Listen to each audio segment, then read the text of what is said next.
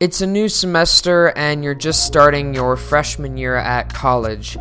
You go to your first college party, and an upperclassman gives you a bag of what look like dried mushrooms and says that you should try some because they could really help with the stress you're feeling from being at college and being in a new place.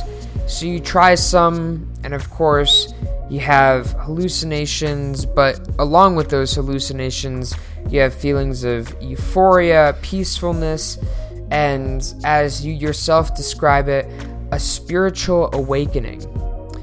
Afterwards, once the psilocybin is out of your blood, you ask yourself, why do I no longer have the anxiety that I used to? Well, let's talk about that on today's episode of The Science Behind That. Welcome to The Science Behind That with Atticus Hamilton. Hello, all you scientists out there, and welcome back to the sixth and final episode of our six part drug mini series. Um, and as you heard from the intro, we're talking about psilocybin, which in, is honestly like one of my favorite drugs to talk about. Um, now, I have never used psilocybin, um, but it is one of my favorite drugs to study and to talk about because, one, it comes from a mushroom, and I consider myself a uh, an amateur mycologist, and I, I, I really like fungi. They're really cool. Two, it has a range of beneficial medical applications. And three, it is probably one of the most unfairly demonized drugs on the planet. Um, and to give you an example of, um, you know, of that, let's run through what countries psilocybin is legal in. Now, I would say illegal in, but that is half the world, so that would be a long time. So psilocybin is completely legal in B- in the Bahamas, Brazil, uh, British Virgin Islands, Jamaica, the Netherlands, Nepal, Samoa, and I believe that's it. yep, that's it. Now, mind you, there are several countries where like the legality of it is weird because it's either illegal but not enforced or decriminalized but not technically legal. Um, for example, in the United States, possession is illegal federally, but it has been decriminalized in Ann Arbor, Michigan, Denver, Colorado, Oakland, California, Santa Cruz, California, Somerville, and Cambridge, Massachusetts, and Washington, D.C. It is legal in Oregon and decriminalized in Oregon for rec- recreational use. Um, and so the question then is why is it illegal in so many of these countries? I can't tell you, ladies and gentlemen. I, I honestly couldn't tell you because if we're being honest, psilocybin is less deadly than weed. Psilocybin is less dangerous than marijuana, less dangerous than caffeine, far less dangerous than alcohol, far less dangerous than nicotine, yet it is one of the most banned substances in the entire world. Um, but without before we get ahead of ourselves, for the fellow chemistry fanatics out there, let's talk about what its chemical formula is. The chemical f- formula for psilocybin is carbon 12, hydrogen 17, nitrogen 2, oxygen 4 phosphate. And uh, its molar mass is 284.25 grams per mole, and it is water soluble.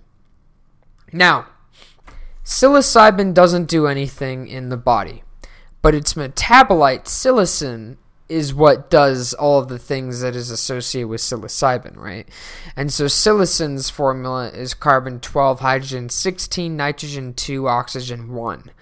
Um, and so what does psilocin do? It causes euphoria, peacefulness, a spirit, a spiritual awakening. Um, rapid emotional changes, derealization, which is basically like a disconnect from reality, depersonalization, which is a feeling of disconnect from yourself, um, dilated pupils, vertigo, drowsiness, decreased concentration, muscle weakness, loss of coordination, new sensations, nausea, paranoia, confusion, hallucinations, and emesis, which is vomiting. So that was fun, wasn't it? The half life of psilocybin is four to six hours, and the um, the time between ingesting it and before your first uh, I don't want to call them symptoms effects appear is uh, 30 minutes. So let's get into we we've talked about what it does, but let's actually get into what it does to the brain from a physiological perspective. So psilocybin bind or psilocin, sorry, excuse me, binds to pretty much every region of the brain, but it does bind to the prefrontal cortex with heightened specificity. And what it binds to are serotonin receptors throughout the brain.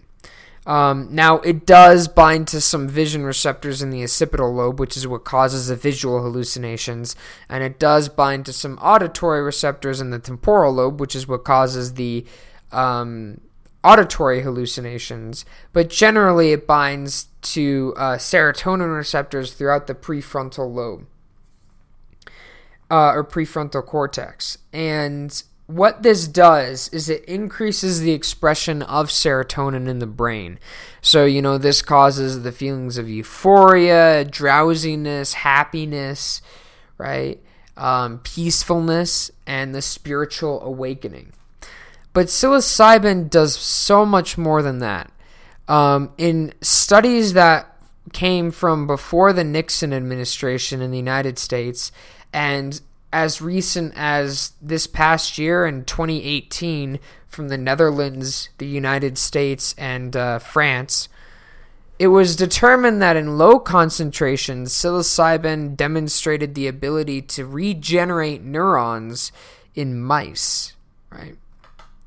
So, what does this mean? Well, this means that you could potentially use psilocybin to treat diseases such as Alzheimer's or Parkinson's maybe even Lou Gehrig's disease. All of these diseases, in some way, cause destruction to neurons.